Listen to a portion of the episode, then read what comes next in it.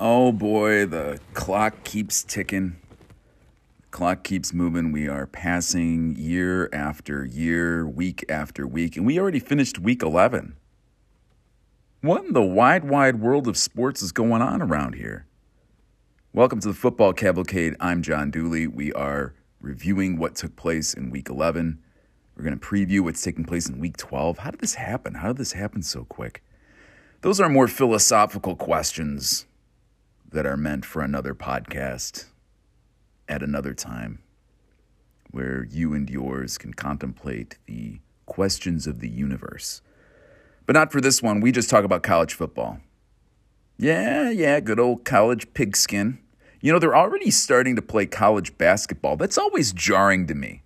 I'm one of those guys, like, I need to focus on one sport at a time. I can't focus on multiple sports. I mean, I'll watch the baseball playoffs while the football season's going on, but when basketball and hockey starts, it always jars me. And I can't have my college basketball interfere with my college football. It's too much. I can't handle it. And there's like actual, like decent college basketball games going on. I don't know if you know this. No one's ever prepared for it. Unless you're like an in depth college basketball fan, nobody's ever ready for the wave the absolute wave of top of the line college basketball games taking place because it seems like it happens too quickly. Like you're not playing your big games till March and you're like throwing a top 5 matchup. Like Duke played Arizona in basketball. That's that's like a bit much. What are the what are these teams going to be in March? Completely different. There might even be someone who like failed out of school or two dudes who like broke their legs. Like it's going to be a completely different world. I don't know. Welcome to the Football Cavalcade. I'm John Dooley. You can follow us on Spotify and Apple Podcasts. Make sure to hit that subscribe button and also follow us on Facebook. We are also on Twitter at Dooley Football. And you can find us wherever podcasts are found. Boy, this was a busy and fun week. What a fun week in college football. We had Florida State eking by Miami. I think right now we can kind of say it's Michigan, Ohio State, Florida State, and Georgia. And uh, you got to include Washington in with that group as well. So we're going to find out essentially whoever wins that Michigan Ohio State game. Did I say Michigan State? I hope not. It was Michigan, Ohio State, Florida State, Georgia, Washington whoever wins that Michigan Ohio State game is going to be in that Final Four, and then uh, the loser will probably be out. It's just one of those things.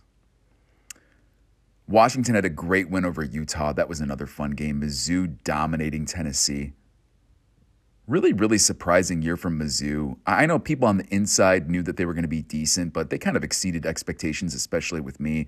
Central Florida absolutely dominating Oklahoma State that line came out and it looked really suspicious. And I thought to myself, there's no way this line should be this small. Okie State should easily take care of Central Florida. But if you've followed the Knights this year, they've been just like one of those odd teams where you don't know which team's going to show up from week to week. That was a WTF performance. Georgia rolled Ole Miss. I could say, I'd like to say that that wasn't surprised, but I think we all kind of saw that one coming. Georgia's just dominant when they need to be dominant. Texas survived TCU. Duke, North Carolina was a really fun game. I don't know if you got a chance to watch that one, but Duke, North Carolina, really good. And I'm not a Drake Maye guy. I'm going to put this out there right now. I'm not a Drake Maye guy. And watch, he's going to turn out to be a Hall of Fame quarterback. But all these UNC guys just seem like the same. I don't know. I'm just not enthralled with them. I enjoy Drake Maye, don't get me wrong. I just wouldn't want him quarterbacking my NFL team not that I'm dropping any hints on my NFL team. And not that I would even know what a good NFL quarterback looks like. I'm a Bears fan for crying out loud. So there'll be some fun games this week that we'll talk about in just a little bit. But what we do on this podcast is we talk about the Big Ten. So let's move on to the Big Ten here. You know, that's my favorite part of what we do. That little section where I I have a little section on here where I review last week's games, and then we do a preview of next week's games. We also do previews of Notre Dame. Ah, oh, the Irish. The Notre Dame football fighting Irish. The absolute disaster that is Notre Dame. And what's also great is that you know this is a high tech production because you can actually hear, you can hear as we're as we're going through, you can actually hear the paper being shifted around because this whole contraption is uh, not working the way that it should. This is a disaster. This is terrible. Do you like this? Is this fun for you? Are you enjoying it? I am. I'm enjoying it. I'm enjoying it. All right. We're back. Is that better? Does that sound good? Are we good? Hold on. Do do do do do do. Oh, I need high tech equipment. It's what I need. We'll see what happens. We'll see how this sounds. It's probably going to sound like a disaster. Um, you know, I didn't really think any of it. This has just been um, an interesting setup. I, I did some sound testing earlier and everything was going really well. And uh, now I just found out that my whole way of doing stuff well, who knows? Maybe it'll sound good, or maybe it'll sound like I'm underwater. Does it sound like I'm underwater? Probably a little bit. Probably because I can feel stuff change. Check this out right now. Check this out, folks. Totally different world. Right? Totally different world, totally different experience. A lot less distraction, a lot less uh, vocal echo just that just took on. It's a totally different world this is something I, you know, I should do this as a science project. I should uh, invite your kids over so that you can uh, watch me do this vocal science project. So I was excited. I was happy with what took place in the Big Ten last week. I watched a lot of games, and to me, this is what the Big Ten's all about. This is these games this past week, for the most part. Yeah, there was a couple duds here and there, but for the most part, this is what college football is all about. It's all about fun. There were just legit fun games going on that you could just sit back and chill and have a good time. And then for some of you listening to the podcast, you're like, what the hell are you talking about? I'm a huge Rutgers fan. That was a disaster. I like Wisconsin. I would like to stick my head in a blender right now. But for the rest of us, it was quite enjoyable. And I think we know what games we're talking about right now. But let's talk to the first one the Michigan Penn State game. Oh, we're talking about America's team.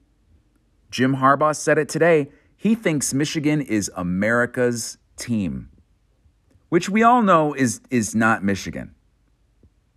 It's not Ohio State. No, it's not Notre Dame. It's the Southern Illinois Salukis. Come on. You guys idiots or something? You knew that. Everybody loves the Salukis. And think about that for a second. Does anybody not like the Southern Illinois Salukis? Think about that for a moment. Impossible. Impossible to not like them, love them, cherish them, hug them, hold them. Long ears. Who doesn't like long ears on a dog?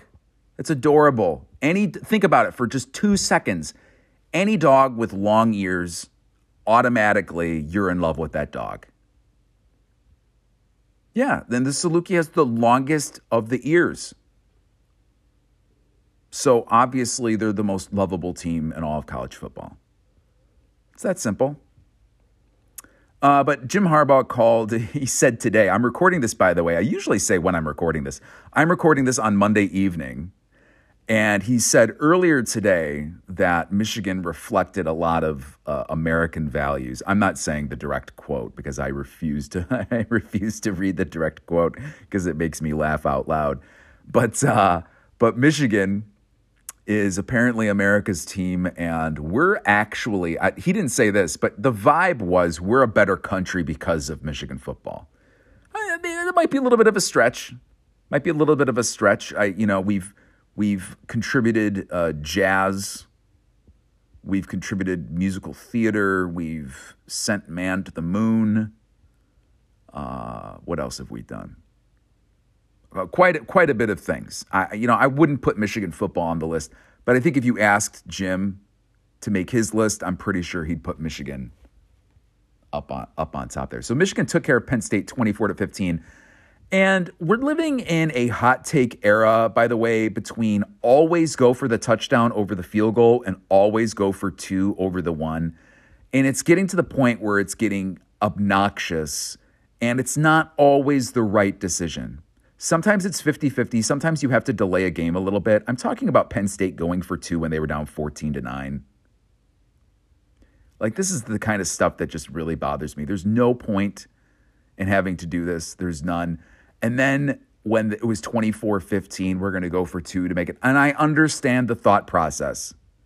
Don't pull over. I got friends of mine that listen to the podcast. Don't pull over and call me and tell me that I'm wrong. I, I understand. But I think when you're playing from behind and you need like a little bit of hope, like I'm going to play James Franklin the long game. I kicked the point to make it 24 to 16 and I just say at the at the presser, well, we tried our our hardest and you know it turned out being a one possession game and that's all you can ask for. See, James, hire me as your PR guy. It's that simple. We tried as hard as we could we made it a one possession game. We didn't win the game. So it goes. So, a couple issues at Penn State. Mike Yurcich was fired at the end of the game. So Mike Yurcich is gone. Penn State is looking for a new offensive coordinator. Whispers are they want to do that to get a head start, be the number one guy going into next year. Bunch of names being bandied about. And, you know, it's kind of odd because I view Penn State's offense as a reflection of their head coach and not Yurcich. And I'm not going to say that they should be done with Drew Allar is an amazing prospect, and you can see all of the promise when he plays. And he honestly did not play that bad of a game. It's just that Michigan contains everything that's in front of them. It just feels like they're so in control all the time that there's just nothing that gets past them. And I just worry about that with Ohio State. It just nothing with any other team has gotten past this Michigan team. They've never felt for one moment like they've lost control of a game. And it just never felt, no matter what that scoreboard said, that Penn State was ever really in this game. And how about the fact that Michigan ran ran the ball for 32 straight plays? 32 straight runs. Uh, Blake Corum was fine, and I've said this all year. I feel like Blake Corum lost like a quarter step I don't feel like he's 100% yet. He's, he's really, really good. He's still great. They've got a very good offensive line. I just feel like some of the explosiveness that I saw last year isn't there with him anymore. I might be hallucinating. Wouldn't be the first time. But you're talking about JJ McCarthy going 7 of 8 for 60 yards, and you go on the road and you win. So it's more impressive not just that you won the game, but you didn't have to show your hand at all. They didn't have to show anything. There's nothing for Ohio State to grab from that game film. We lined up, we punched them in the mouth, we won the game. And also, um, with the interim head coach, Sharon Moore, uh, I hope I'm saying that right. They interviewed this guy all week. You know, that's how you know this is the number one Big Ten podcast. You know it's the number one Big Ten podcast because I don't know how to pronounce people's names. All I do are watch the games. I write down the pronoun. I phonetically, my living room is filled with phonetic spellings of people's names. And then I record the podcast and I'm like, it's uh, Sh- Sharon Moore. It's it's Sharon. It's probably not Sharon. I bet you it's, who knows? It's Steve. It's Steve Moore. Michigan interim coach Sherrone Moore was crying at the end of the game. And you know what? Everybody was was getting on him and saying, "Oh, a little too over dramatic." But you want to know what, dude? This guy came in again as an interim head coach, won a big game on the road. His coach gave faith in him in order to be the coach. He stepped up. He did the job. You got to feel good for him, right? And he believes his coach believes in him. He believes in his coach and he gave like a like a bro speech. Like that's like what you do when you win and you know, you want to thank all your bros. You know, you and he did it in order. You make sure you thank your family, mom, dad, your wife, kids. But then, like, you get to the team and then you start going, yeah, these are the dudes that were always by me. It's John, JR, Pat, Brady, Brian. You know, I want to give a speech like that one of these days. Just thank, just thanking all the dudes Tom, JJ, Rob. Hell yeah. This is for the dudes. The dudes that were always there. He got to do, everybody's making fun of him. He got the opportunity to do what other dudes dream of being on TV and thanking other dudes. That's the goal in life. The goal in life is to get to a point where you're thinking other dudes. A guy I went to school with just won, uh, just won a, um, an Emmy. Yeah, he won an Emmy. He won two Emmys and I didn't get to see the acceptance speech, but I hope he was thanking his dudes. I hope that's what he was doing.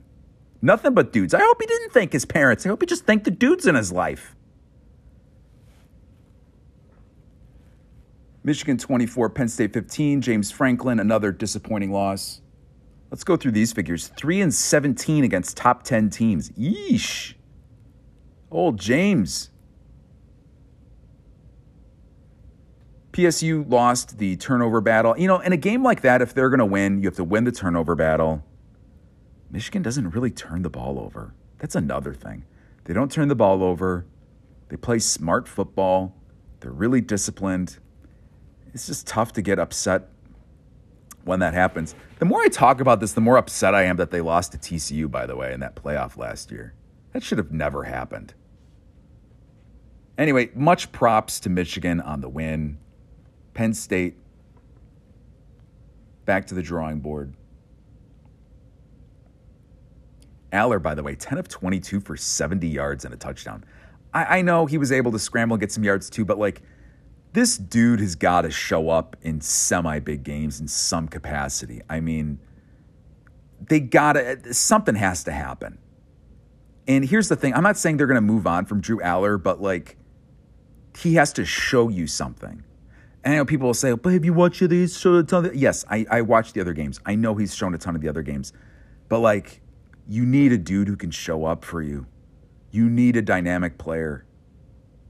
You know, I'm gonna sound like that old guy. Yeah, it's a Kerry Collins always showed up at those big games for Penn State. I'm gonna be saying old Penn State. Todd Blackledge always showed up for the Nittany Lions. I tell you that much. No one wants to hear old guy reminisce about old QBs. Although I will sit here all day and talk about old quarterbacks. I love it. Good win for Michigan. They take care of Penn State. We're all excited for what's coming in two weeks. Moving along, my game of the week. Oh, I had so much fun watching this game. This was a ball. Illinois defeated Indiana 48 to 45. The Illini are moving to 5 and 5. They are still faintly alive in the Big 10 West, while the Hoosiers are 3 and 7. And I think the, the man of the moment is John Paddock, who had that amazing drive to beat Minnesota last week. These were the numbers 24 of 36 for 507, four touchdowns, and an interception. Just insane. Number two in all of FBS this year for passing yards in a game. And it's got Caleb Williams is playing this year, by the way, folks. One could say John Paddock is better than Caleb Williams. I'm not going to retort on that. I saw what I saw and I said what I said. I will say this about Sorsby and the Indiana offense. They look much, much better. This has been going on for weeks now. I know Illinois is not the best defense in the world, but he looks so much more comfortable. They look like they have an actual offense. They did all this without Cam Camper, by the way. He was gone. Donaven McCulley had a really good game 11 catches for 137 and two touchdowns. Uh, so I mean, good game. I, you know, Indiana played well, and when it was twenty-seven to twelve, I think every Illini fan was like, "Oh, this is what happens. You win a big game, and then you come back home, and everybody expects you to win. You lay an egg." And it went from 27 to 12 to 39 to 27 Illinois pretty quickly. I mean, that happened pretty quickly. Also, Johnny Newton's a monster. I want Johnny Newton on my football team. Can we just get that out of the way. I want Johnny Newton yesterday on my football team. I'm a Johnny Newton fan. They're projecting him to go in the top 10 in the NFL draft. And I personally, as a Bears fan, I would love that they really need an interior defensive. Line? I don't care where he goes. I'm plopping him in the middle. I don't care what his specialty is. People say, well, that's not where he's going to project. I don't care. He's going right over center, and he's going to play there for the next 10 years. It won't happen, though, because the Bears will probably draft some project return specialist, Velus Jones the ninth. Also, can we say quarterback controversy? And give credit where credit's due. We've said Isaiah, we've we've talked about Isaiah Williams all year long on this podcast. He's been amazing. He's been fantastic. He's been really, really good. And it's also him and Pat Bryant and Casey Washington. Like they've got like legit receivers, and they're exciting to watch. And it opens up everything for love. That's what Illinois football is supposed to be. The, traditionally, that these have been the Illinois offenses that we've watched when they've been good. They have these wide open, fun offenses. This is going back to the 80s. Going back to Mark Wilson, Tony Eason, Jack Trudeau, Jeff George. Fun dudes.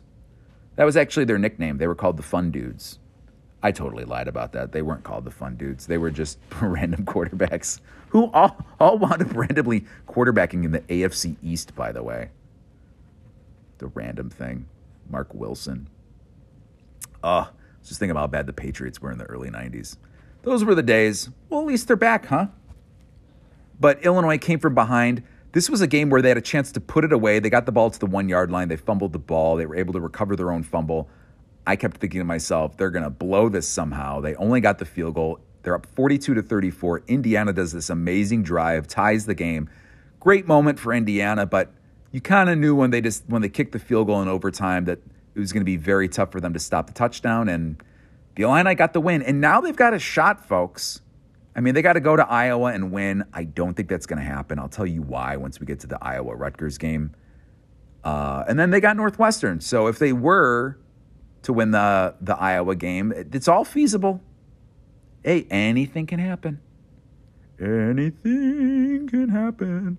What about Indiana? I, my favorite part of the game was when uh, Indiana's defense got a stop and they ran off the field. It was one of the few stops Indiana got. And they come off the field. Maybe it was after they forced, they held them to the field goal. And Tom Allen is having an absolute, he's losing his mind. Indiana's head coach, much beleaguered head coach Tom Allen, is going crazy, like trying to, like, he's getting people hyped. And, like, there were four Indiana defenders who just, like, you could tell the camera wasn't on them, but they were looking the other way and trying to walk not away from him, but like, you know, to the side. So, like, kind of like, all right, coach, like, let's calm down. Like, you could tell he brings that energy every single game, every single practice. It's a, like, it's a little, little too much. Like, that stuff works when you're seven and four. It does not work when you're three and seven. Bad news. So, good win anyway for Illinois. Bret Bielema and folks, I know we are all excited, but next week's going to tell us quite a bit. Next game. Oh, God, we got to talk about this one. Oh, we got to talk about. So, folks, the reason why you listen to this podcast is because there's a lot of Big Ten football that I know you're not going to watch. I'm going to tell you this right now. Uh, you should not, could not, please do not watch the Maryland Nebraska game. Oh my God. If, if someone gave you a VHS tape of this, you what you should have done is immediately contacted the FBI. Yeah, that's that's a that something's going on. If someone let me move this down a little bit. If somebody is giving you a quote unquote highlight reel tape of this game, they're diseased. They've got some problem, something's going on. But um, this was one of the worst games. And I've been watching Big Ten football all year. And as you know, the bottom of the Big Ten is some pretty, pretty ugly stuff. I can't think of a game that I've seen that's been uglier than the Maryland Nebraska game that I saw. Maryland is lost. Like their program's lost, and they just got handed life support. They were just. Why can't I think of words right now? What the hell is my problem? Life preserver. That's what I was thinking of. The inner tube. Oh man. This is a, can you believe this was rated the number 19 college football podcast on Spotify? That's the dumbest crap I've heard in my life. I saw that thing come up. I was like, well, they obviously haven't done any research. This is uh we are early on the college football podcast landscape, and uh, I'm just going to say that uh, this is a little bit of a disaster. But Maryland beats Nebraska 13 to 10 in one of the worst college football games you'll ever see. Listen, I, I know you're going to say, well, I watched Iowa Northwestern. Dude, I, you would, if you watched this game, you would be pleading for Iowa Northwestern. You would be begging. Like, let's say you lived at the nursing home and you only got to watch one Big Ten game like per week. You would be you would be clawing on the nurse's assistant. Give me Iowa Northwestern immediately. You mean the tape from last week of that awful game at Wrigley Field? Yes, anything but this. I mean, it was pretty bad. And Nebraska used three quarterbacks unbelievably, each Nebraska quarterback was worse than the last one that was out on the field. It was like they went, they had a they had a contest in Nebraska, and we are like, all right, this guy sucks. Can we get someone worse than this? Oh, oh this is great. He sucks even more. You know what? I'm going to try something I've never done before. Can we find another quarterback who sucks even more? That's what this game was. So Maryland wins the game 13 to 10. Uh, one thing I will say about this game here's what's odd about it Taulia Tagovailoa actually did not play that bad of a game. Like, he actually was all right. There was just mishaps, weird play calls by Maryland. Also, Nebraska's got a good defense. Like, call it what it is. Uh, there were some some bad turnovers by Maryland as well, so I'm not going to lie on that. But overall, between the 20s, he looked good. We talked about this before. Taulia is one of these guys. You look at the box score and you go, "Wow, he played a pretty good game. But if you're watching the game, you're like, oh, something's missing. He just doesn't make enough big plays. He just doesn't make enough big plays. So there's so much in this game. Oh my God. So Nebraska gets a fake punt early. And they had mentioned this throughout the game. They said, we're going to take some risks. And Matt Rhule knows after their debacle last week, where they had a chance to get bowl eligible and they blew it, they really got to make a statement early. And they're at home against a decent Maryland team, but Maryland's struggling. Get that fake punt, they get the first down. Kind of feels, I don't know, like they've got the momentum. And then, boom, throws an interception. Haarberg's the, th- the first guy to throw an interception, and the wheels come off. Haarberg is taken out of the game. Uh, Taulia actually looked halfway decent in the first half. But what really got them was it was a seven to nothing game before the end of the half. And Sims is now in the game, the backup. He started, remember, Sims started as the quarterback at the start of the year, and he throws a pick in the end zone while they're driving. Could have could have gotten some yards, kicked a field goal, made it seven to three. Here's the thing: we've talked about all year long that Nebraska knows who they are, and I think they felt like that all backfired last week and you it's not there yet. As a coach, you need to know when your talent level's not all there yet. Take what you can get and know that your defense is going to get you a turnover, which they would. Know that your defense is going to get you a turnover and that you're going to be in position again. Make the plays that are in front of you. And when you try to force it, which they did multiple times in this game, it winds up backfiring. So they lose three points by deciding to not kick the field goal. They're down seven to nothing. They don't get the field goal. Uh, Jeff Sims has a terrible fumble deep, deep in uh, Maryland territory. Awful pick on on uh, third and goal by Chuba Purdy then in a 10-10 game. So it wasn't just him. They take Sims out. They bring in Chuba Purdy. He has one really nice completion. Went through his progressions, found the open guy. Ah, oh, Chuba Purdy's ready to go. This is the quarterback we've been waiting for. And they're just a brutal. I mean, every pick is worse than the last one. And then Maryland gets the ball. They drive. They kick the field goal. Boom, game over. Maryland wins 13 10. I mean, it was a disaster. I, I can't even go every it wasn't like they threw four interceptions from three different quarterbacks. Wow, that sounds bad. It was the situations in which they threw the picks on top of them just being interceptions. And we got a fumble. We talked five big turnovers that took place when Maryland really doesn't know how to win. Like Maryland has lost their ability to know how to win. And then Jack Howes is able to kick a field goal and win it for Maryland 13 to 10. Lost a game. You lost a game where Maryland had 10 penalties for 92 yards. Nebraska had one 15 yard penalty. If you would have told a Nebraska fan before the game that Maryland would have 10 penalties to Nebraska's one, you would have said, that's it. That's what we need. Hopefully, we didn't lose the turnover battle. And if that's the case, game's over. Uh, they lost the turnover battle, which had a big impact, but a lot of the turnovers were deep in Maryland's own. Ter- Maryland had to go the distance of the field to get points. It's just the fact that Nebraska should have gotten points.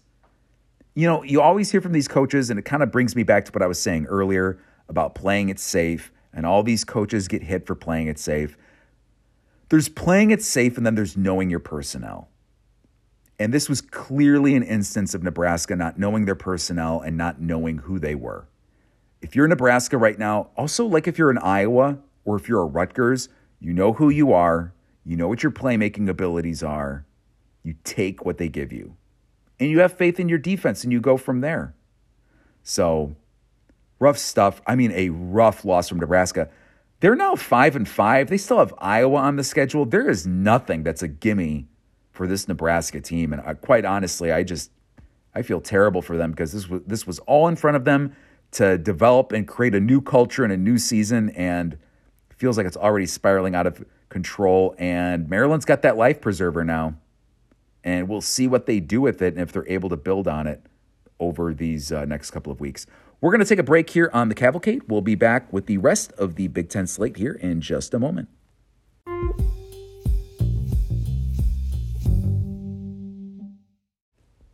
Welcome back to the Cavalcade. I'm John Dooley. You can subscribe to us on Spotify by mashing that subscription button. Also, leave a review. Leave a review. Talk about how great my voice is, how good of a person I am, how I've helped you in your life, how I helped your marriage become better, which I know I've done. I know you sit with your loved one and you listen to the cavalcade and it makes everything better. You can follow us on Facebook at the Midwest Football Cavalcade and also follow me on Twitter at Dooley Football as well. So, a couple different items here as we go through our Big Ten slate. We already went through three games. You know, I you know I want to mention this again. Isaiah Williams, nine catches, 200 yards, two touchdowns. He's legit great. I love him so much. I just wanted to share that with you. I think it's important information for you to know how much I love that man. Him and Pat Bryant, Casey Washington. I'm an Illini guy. I'm getting it stamped. I'm going to get a little Illini tattoo on my on my lower back. Other games that took place in the Big Ten, Iowa and Rutgers. So this is actually my impressive performance of the week, and there were a lot of impressive team performances and coaching performances. My MVP performance goes to Kirk Ferentz and the Iowa Hawkeyes. As you know from my predictions last week, I was thoroughly, and I mean thoroughly, assured in my mind that Iowa was going to have issues with Rutgers, and it did not happen. That did not take place. Um, Iowa took care of Rutgers 22 to nothing. Deacon Hill threw for 223 yards, which let's let's be honest here. Deacon Hill throwing for 223 is like John Paddock throwing for 700. I, think that's the the measurement system we should really be using. Converging, con- converting Deacon Hill pass yards to actual pass yards. Iowa pass yards convert different. They're like Canadian passing yards. They just don't come easy. And so for him to throw 223 is very impressive. I will say this I do think he stares down his receivers a little bit. I don't think he has the best footwork. I think Illinois can find some things on film that could create some headaches for him. But you know what? It looked like he's got a better ball than anybody that we've seen from Iowa this year. I mean, he looked like a like a legit quarterback and someone who's willing to learn and he's a competitor too. He's a big body too. Whew. You don't want to have to take down the Deacon. Deacon Hill, the Demon Deacon. When he gets hot, you have to call him the Demon Deacon, right? I mean, what else are you going to call him? I would go to Iowa games dressed up as Deacon Hill with like demon horns and just call myself the Demon Deacon. That's not really that inventive, but I would just do it anyway. Rutgers, who has been physical with pretty much everybody all year, even in their losses, and we saw it last week against Ohio State when they had, I felt, a pretty impressive performance as a team. They came out and Iowa punched them in the mouth. I am just so impressed with Iowa's defense, their focus. And what actually impresses me the most out of their defense, I was trying to think of what makes them so good. Their linebacking core is so solid year after year after year. They're really good in pass protection, dude. In pass coverage, uh, they're legit fantastic. Just watch them the next time how these linebackers react in like third and long situations. They're just they're like scientists. They're just a next level thing. They, they did what they had to. They said, we're going to take away the, the Rutgers run game, and that's what they did. They said, we're going to take away Kyle Monangai, and that's what they did. If you take away the quarterback carries, because you know, unfortunately, they they put those into the rushing stats in college. If you just go with the run, the runs from the running back position, Rutgers, who's been able to run all year long, 18 carries for just 54 yards. That's extremely impressive. That's uh, that's three yards a carry for all you mathematicians out there. I know you guys are impressed with how quickly I divided 54 by 18. That's why I have my own podcast. Don't don't mess with me. I could do quick, quick math. Uh, but this was complete domination. This is such a tough matchup for. I thought Rutgers was going to be able to play the game that Iowa would be stunned by how Rutgers could play that type of physical game. And I was like, nope, we invented this game, so bite me.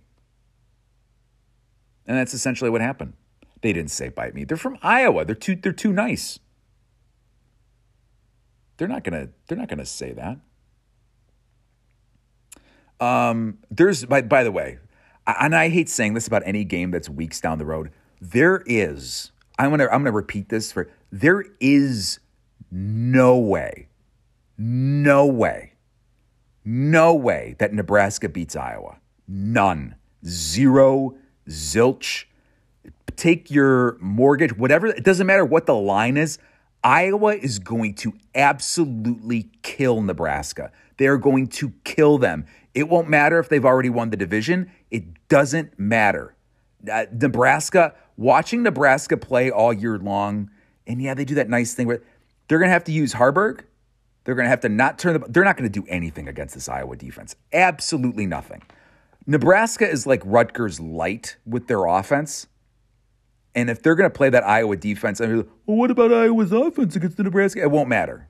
It's not. I don't care if it's three to nothing. I don't care if it's three to two. Iowa's going to win that game. So I'm just going to get that out of the way. I apologize to our Nebraska fans that are listening. I know I'm sounding I'm sounding pretty harsh. I'm just kind of frustrated about Nebraska. I know you are too, but they're five and three. Those are two winnable games, they blow them. I don't know. I'm really upset. We should, really should be celebrating Deacon Hill throwing for 223 yards. That's really what the, he should have been the Big Ten Player of the Week. Yes, over Paddock. I don't care. Paddock could have thrown for 700 yards. He's still the Big Ten Player of the Week. You throw for over 200 yards as an Iowa quarterback these days, statues. The better game that happened this week, Purdue and Minnesota. The Boilermakers came back after, let's be honest about it, even though I know they're shorthanded, Ryan Walters really hasn't had his full recruiting class in. It's going to be another year before things start to really turn. Purdue, even with that, looked really rough these last couple of weeks, and they came out and they busted Minnesota 49 to 30. And what a disappointing loss for the Gophers, also. Minnesota could have stayed one game out of the Big Ten West lead, but when it matters the most, the Gophers kind of lay an egg, man. They blew that huge lead against Illinois. Uh, look at their schedule. These were all winnable games for them. They should have beaten uh, Northwestern. They blow that game to Illinois, and then they have this performance. And come to think of it, those are three games. They should be in the Big Ten West lead. Didn't happen though. Didn't happen. And unfortunately, that's that's PJ Fleck and that's Minnesota football recently. Hudson Card was really good. Uh, 17 of 25 for 251. Three touchdowns, big deal. No interceptions. That's how you win. But more importantly, they were able to grind the ball on the ground. Uh, Tracy and Mockobee each getting over 100 yards rushing, and Purdue just able to do whatever they wanted to do at will on this Minnesota defense, who's been pretty solid all year. Overall, Minnesota's defense has been pretty good. I mean, they had that rough fourth quarter against Northwestern. They've just had these moments where they broke, and, and maybe the levee just broke. Maybe that game, that loss to Illinois, just broke them and broke their spirits. That's that's very, very possible. But Purdue went out there, they got touchdowns their first four drives. What the hell is that? I mean, Minnesota's defense has been halfway decent the whole year. And they just completely, it almost felt like they gave up.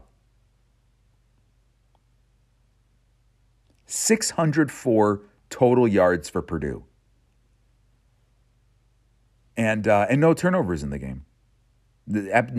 You thought you were going to get a sloppy game. You didn't get a sl- you didn't get a sloppy in this game. Purdue looked good. Uh, Minnesota looked bad. Kaliakmanis really didn't have that bad of a game, but he certainly wasn't great. I think Minnesota is going to have to reevaluate some stuff at the quarterback position, but uh, sometimes I wonder if Minnesota's even interested in offense. Lil Nubin, my guy, my my guy Lil Nubin, who's the running back right now, you know, I, I think he's done a fine job, but that's disappointing, man. I, I really can't think of any other word to use for Minnesota's performance. That was just a disappointing performance. You're looking for some form of a response after that terrible loss at home to Illinois, and they just lay an egg. And Purdue waltzes on you.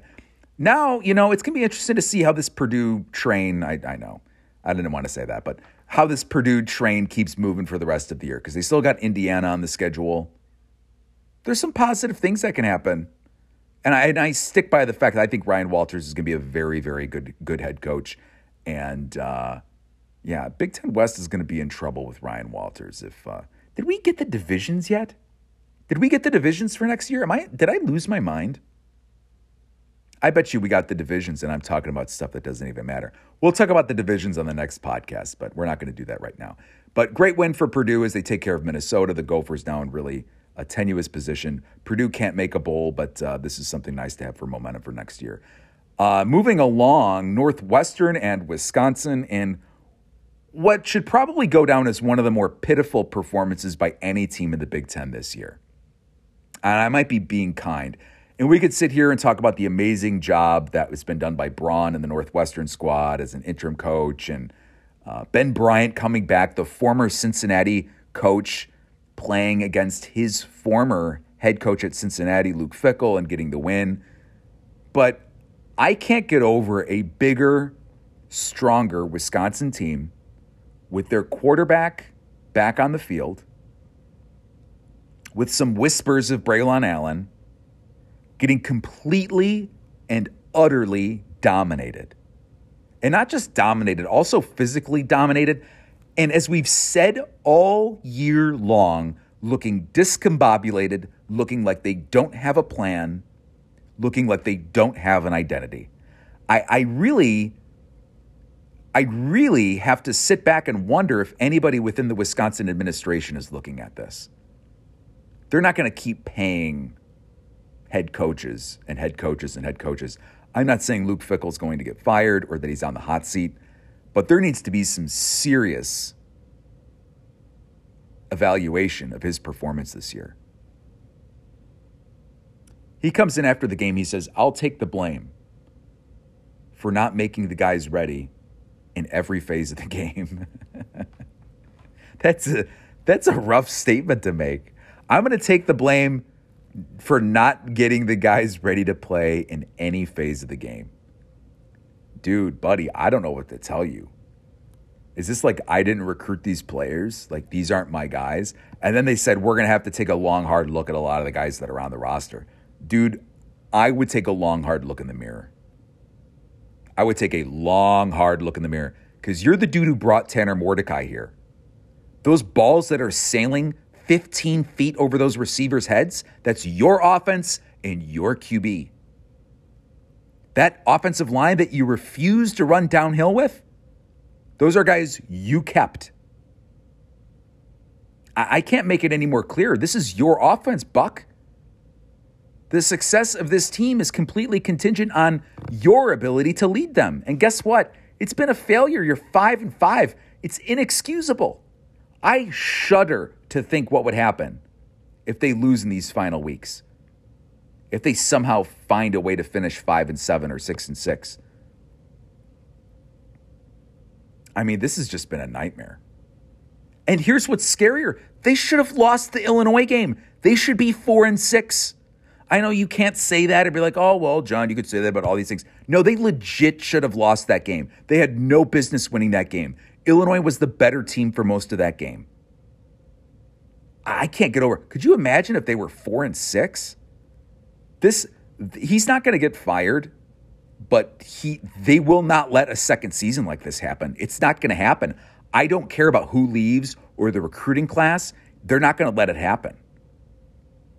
And some people can say they made the decision to change their coach too quick. You know, I understand. I get it. It's college football. Um, but who we, man, this is a disaster. I mean, this is Mr. Brilliance. He's supposed to know everything. I, I, I, sh- I need to know. I need to know. You got 45 pass attempts for 255 yards. I, I need to know what, how you were hired, and this is what we're seeing. This is the production that we're getting out of this high powered offense is 5.7 yards per attempt. Or how you refuse to run the football. Or how every game we look at it, and I understand when you're playing from behind, this is how it's going to be. But we look at the stats at the end of the game, and we've got 49 dropbacks to 28 runs. How often do you know your personnel? Do you know the guys that were recruited by the guy before you? I just, it just, and I know you lose Mellusi, you lose DK, you have these injuries that happen. Allen banged up throughout the year. You lose Mordecai for a couple weeks. Honestly, I didn't see much of a difference with his backup, to be honest with you. I mean, this is, and then you look at that Washington State loss. That's a bad loss. Washington State's terrible. They're awful. They're horrible. So, I don't know. And we said it. We said, remember we were doing this podcast and I told you about the Buffalo game? We were watching the game and I was like, yeah, it was okay. Wasn't sure what they were trying to do. Remember that? You can pull the tape. Pull the tape. This is nothing new. I've been saying this stuff about Wisconsin before it was cool to say it. I am a hipster Wisconsin doubter. That's what I am. And we're not going to call this Northwestern thing a good story, by the way, okay? Northwestern made their own bed. This is the same thing Northwestern as it is with Michigan. Harbaugh calling himself America's team. You're at fault for this, okay? The good story on the Northwestern thing is really with the players. You know, there's guys who had nothing to do with what happened, absolutely nothing.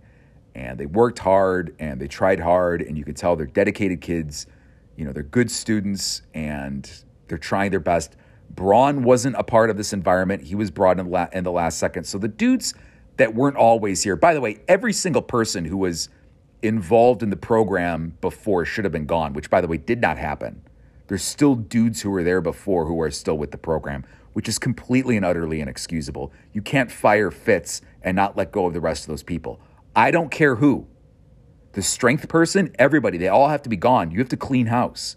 They didn't do that fully. There's still people that were there from before. That's inexcusable. But I'm getting off. I'm getting off topic. I'm cool with Braun. I'm cool with the guys and them winning. That's a good story. Everything else, no. It's not, you know, they're paying for what happened. And, you know, over time, like over time, this will, you know, they'll be able to to rebuild and do what's right and do things the right way. And I'm one of those people who believes in forgiveness over time. They at some point, you know, it's gonna they'll get back and, and be full throttle and a functioning football program, but but yeah, they, they still deserve, you know, a little bit of a leery eye. So I'm not going to sit here and say like this is a great story. I'm happy for Braun. I'm happy for the guys uh, because man, remember that Rutgers game we watched earlier in the year? I'm talking about it like we watched it together. You didn't watch it with me, but I watched it.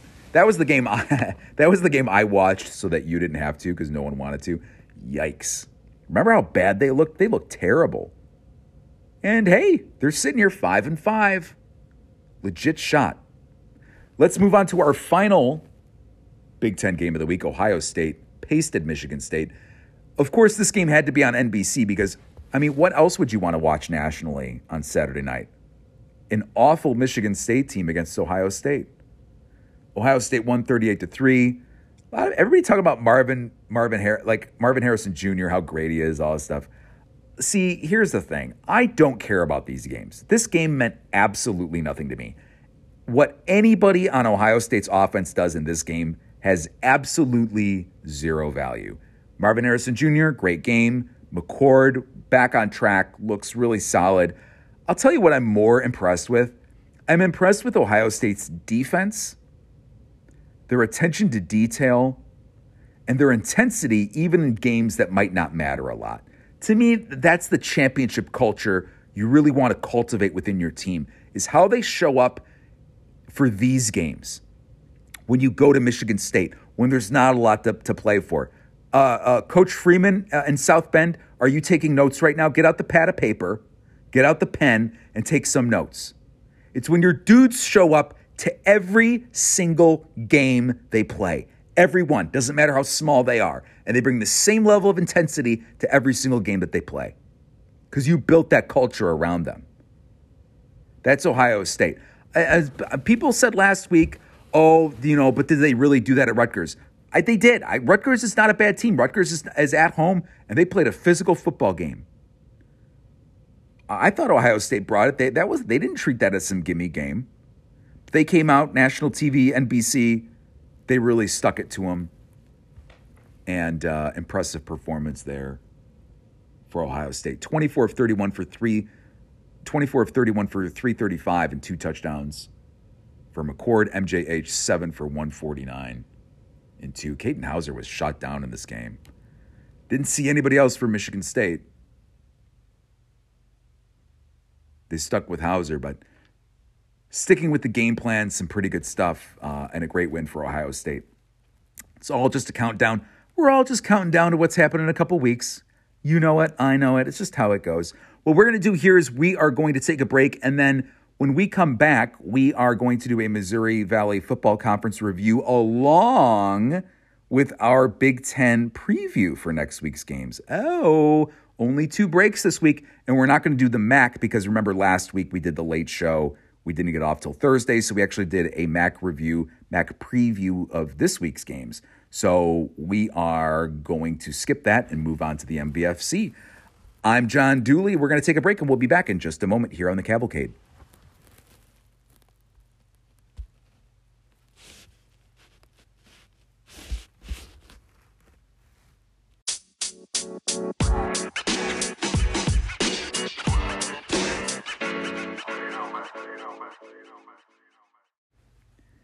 We are back on the Cavalcade. Make sure to subscribe to us on Spotify and on Apple Podcasts. We're at the Midwest Football Cavalcade. You can also follow us on Twitter X at Dooley Football. That's D O O L E Y Football.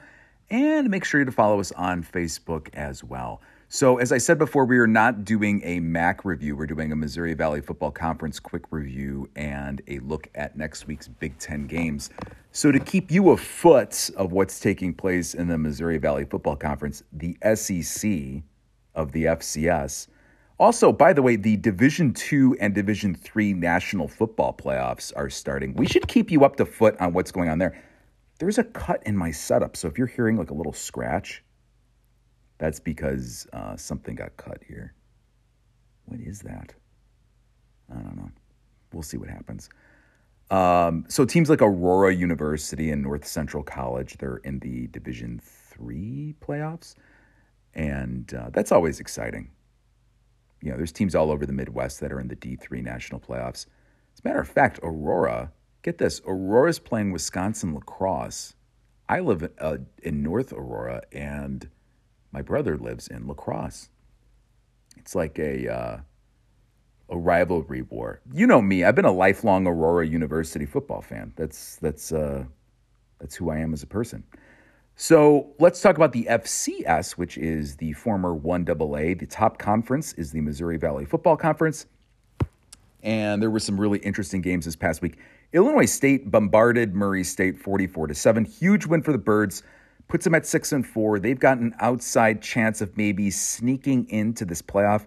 Usually, to get to the national playoffs, you got to be at least seven and four. There are some six and five teams that make it, but you got to have a really insanely tough schedule or hopefully have beaten uh, a good team throughout that path. So there's going to be a decent amount of Missouri Valley teams that are in the national playoff. I'm just not sure what that's going to look like. But Illinois State keeps themselves alive with that win. South Dakota State buried Youngstown State 34 to nothing. I thought this was a really impressive win. Youngstown killed SIU earlier in the year. So the Jackrabbits, who by the way are the number 1 team, the number 1 team in FCS, you know, this is stuff you can share with your friends, really impress them with your knowledge of South Dakota State Jackrabbit football. Which by the way, did I tell you I went to the Smithsonian and they put the Jackrabbit next to the bison? So South Dakota State and North Dakota State are next to each other at the Smithsonian. How funny is that? Huh? Funny is that? So South Dakota State took care of business against Youngstown, and the Penguins of Youngstown, uh, unable to get the win. However, they are six and four and have a shot for still making the national playoffs. Can you see me moving? You could probably feel me moving my head with these long pauses that are taking place. You're like, where'd he go? It's because I'm looking at my notes. They're outside my my little viewing area. Indiana State got their first win of the year. They beat Western Illinois. Good riddance to the Western Illinois Leathernecks who are leaving the Missouri Valley Football Conference next year. I don't know if they're going to drop football or what's going on with that school. They went from being like a national power to being just nothing. Um, not sure why. A great and rich football history at Western Illinois, and it's just turned to their team this year is worse than any bad Southern team. And I've seen some awful SIU teams. And this Western team is worse than those. Indiana State beats them by three touchdowns. Indiana State had not won a game all year. I think that kind of tells you everything you need to know. Other action uh, South Dakota moves to 8 and 2. This is a low key good team. South Dakota defeating North Dakota, taking care of them 14 to 10. Now, North Dakota moves down to 6 and 4. So now they are on the cusp of not making the playoffs. We've also got Missouri State upsetting Northern Iowa. That was a huge one. Missouri State beating Northern Iowa 35 to 16. The Panthers also fall to 6 and 4. That's a huge loss for them. And then North Dakota State bombarded SIU 34 to 14. The Salukis fall to 6 and 4. North Dakota State kind of salvages a little bit of their season and moves to 7 and 3. So the Bison, who were the dominant team in FCS year after year after year, three full whole losses. That's a ton for them. They're not used to having three losses uh, in Fargo. So kind of a rough stretch here for the Bison. This week, the big game is six and four. Illinois State at six and four North Dakota. That game's almost like a de facto playoff game. To see whoever wins that game will have the inside track at making the postseason. Uh, Indiana State, who's one and nine, is at six and four. SIU, obviously, that is a must win uh, for the Salukis. Six and four Youngstown State is going to be at Murray State. Youngstown obviously has to win that game to stay alive. Eight and two, South Dakota is at Western Illinois. They should easily get to nine and two there. Four and six, Missouri State is at South Dakota State, and seven and three, North Dakota State is at six and four, Northern Iowa. It's kind of a big game for Northern Iowa too, and I think if you're a six and four team, you're kind of rooting for North Dakota State to win, so Northern Iowa falls to six and five. Uh, but we'll see what happens. We're going to see where the cookie crumbles and see if uh, what type of effect this has on projections and whatnot. So hopefully things don't look too bad for your local uh, Missouri Valley Football Conference school. Let's go to our Big Ten preview this upcoming week. Before then, Notre Dame's playing Wake Forest. We also do Notre Dame previews on top of it. Uh, the Irish should get a win because Wake Forest is just Wake Forest, and Notre Dame seems to find a way to play well in these games. And I'm sure Sam Hartman's been ready for this game, and he'll actually not throw interceptions. He's been really bad these last couple of weeks, but I fully expect for him to play well in this game and for the Irish to come up big and get a get a win. you know, if they come out of this whole deal nine and three, is it really? People have said, is it really that bad of a year? And I'm going to say, yeah, it is, because you should have beat Ohio State, and you also, I don't know, you just should have not lost to Louisville. that's a that's the big one. I mean, they looked like they were unprepared for those games and going into those environments, but who knows? Who knows? I don't I don't I can't tell you the future. I can't see what it holds. Other big games. So number 3 Michigan is at Maryland. The game will be on 11 a.m. on Fox. And the Wolverines are favored by 19 points. Uh, what do I see in this game? I see Michigan winning big. I think they're really upset at everything. I think Maryland's better than what they've played, and I think they'll show up for this game. This is a really tricky game. It, I mean, I, Maryland has the talent to play with anybody in the country. It's just like they decide not to. I because I, I see it at times. I see a level of talent that is not at any other Big Ten school, and then they just wither. Um, Michigan should. I'm going to go. I think census state that Michigan's going to cover. I think Michigan's going to get going to easily take care of this Maryland defense. Uh, Michigan should get 44 points. I think Maryland will get 20. There you go. That's your prediction, 44 to 20. Rutgers at six and four is at eight and two. Penn State. Penn State's got to get back on the right track. I'm not sure what Rutgers can do in this game. I think Penn State's going to showcase themselves. I think they're really upset with how their performance was last week. They fired the offensive coordinator. I think they're ready to really show what they're made of. They've been talked about how they don't win big games. They're not a big time. They're not a big time team. I think they really want to show what they're made of this week. I think that's going to be tough for Rutgers. This game will be on at 11 a.m. on FS1. Penn State's favored by 20 and a half. Although I don't know, I don't think that they'll cover on this game. I think Penn State will win. It'll be a controlled game. Uh, I've got Penn State winning this one 24 to 7. I just still I think the issue's still with Drew Allar not being the dude who can like bust out and take over a game. I know he's had some other games like that during the year, but I just mean like, you know, against good teams. I don't know. I've lost faith. Listen, listen to my voice.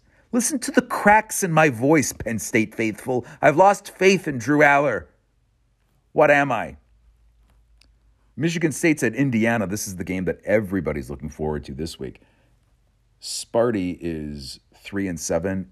Hoosiers are three and seven. The Hoosiers are favored by four. This we finally have hit the point where we have multiple garbage games that now are going to be put on the Big Ten Network at 11 a.m. So we get to use my favorite network, Big Ten Plus.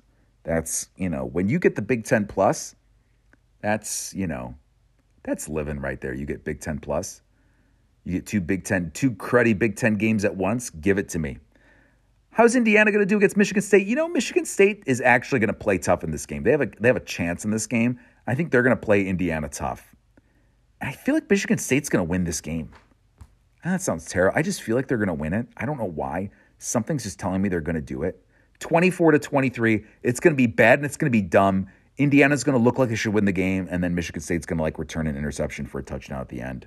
I really uh, regret to say, but this is what's going to happen.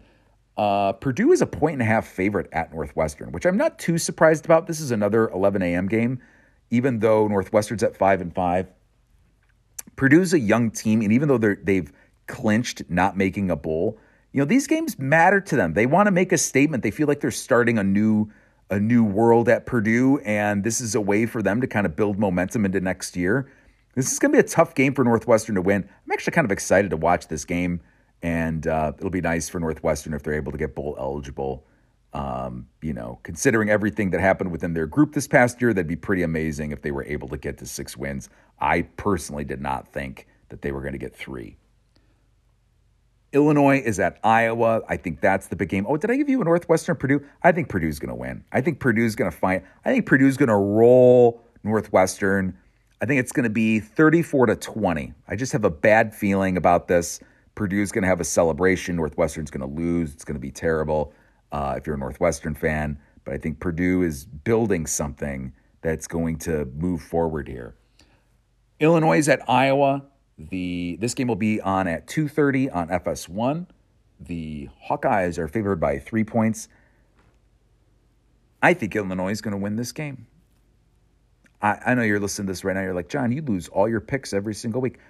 I'm telling you how I feel right now. I'm not betting on this game because I don't gamble on games like this. But I just have a feeling Illinois is going to win this game. Illinois is going to win this game 28 to 20. Yeah, that's right. There's going to be a lot of points in this game. I can't tell you why. There's just going to be a lot of points. I don't have the most faith in Illinois' defense. I think Deacon Hill's going to make a couple plays, but I got a feeling that Illinois is going to get a pick six in this game, and they're going to be able to make plays deep down the field. I do.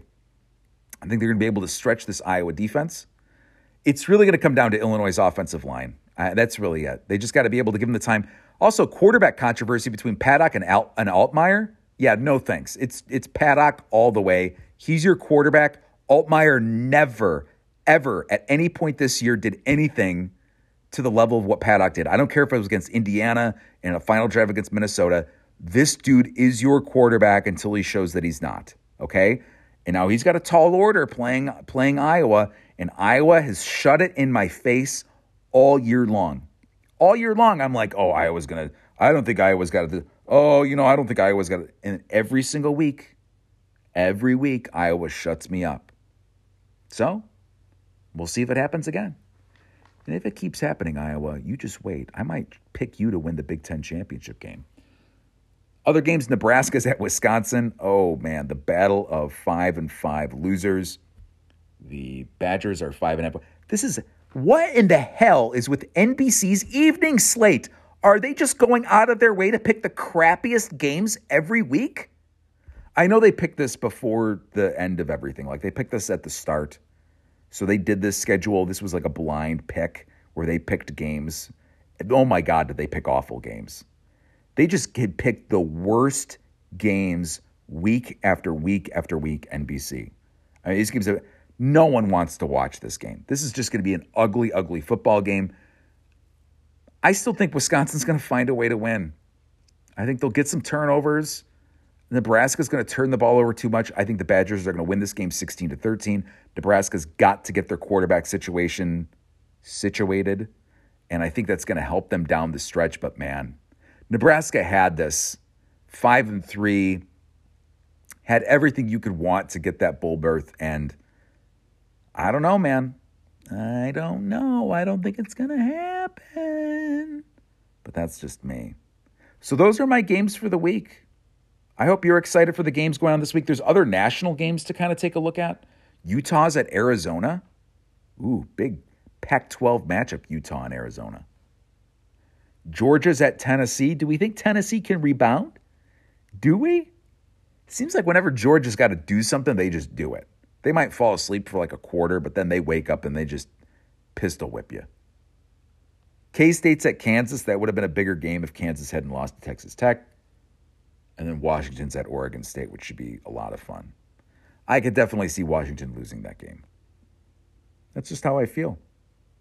Well, hopefully you've enjoyed this last hour or so. I cannot wait to review this weekend's games next week and then preview my favorite college football weekend of the year, Thanksgiving weekend, when there's games every single day, when we are celebrating our Lord on a daily basis over the. Actually, no, it's not a Thanksgiving. We're not celebrating the Lord. We're celebrating our. We're celebrating friends. We're celebrating friends and we're celebrating family. There's no country we're celebrating. There's no nothing. We're just celebrating each other. That's why it's such a great holiday. That's why Thanksgiving is the king of holidays because it's not about you, it's about somebody else and how much you're thankful for them being in your life. I don't want to get emotional at the end of this podcast, but I've got a lot of people, a lot of people that I care about that have been extra wonderful to me this year. So I've got a lot to be thankful for. Anywho, thank you all for listening to this podcast. I love you. I love football. I hope you keep listening to this. Tell your friends about it. Tell America about it. Share it on your social media pages. Tell the loved ones in your life, and I'll make sure to entertain them whenever I can. You guys have a good one. Thank you for listening to the Cavalcade. I'm John Dooley. Like I said earlier, follow us on Facebook, follow us on Twitter, And make sure to subscribe to the podcast on Spotify and Apple Podcasts. You guys have a great rest of the week. I will talk to you later. Have a good one. Bye bye.